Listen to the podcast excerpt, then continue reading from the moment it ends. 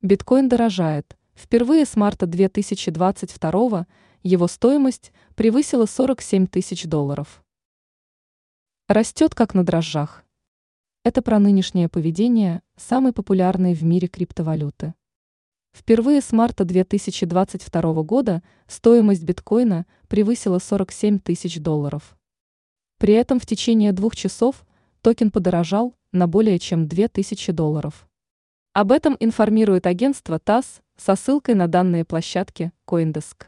По состоянию на 22 часа 59 минут. Белорусское время. 8 января 2024 года биткоин показывал рост в 6,33%.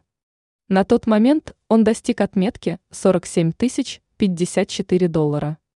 Через 9 минут немного сбавил темпы роста – опустившись до уровня 47 тысяч 35 долларов, плюс 6,28%.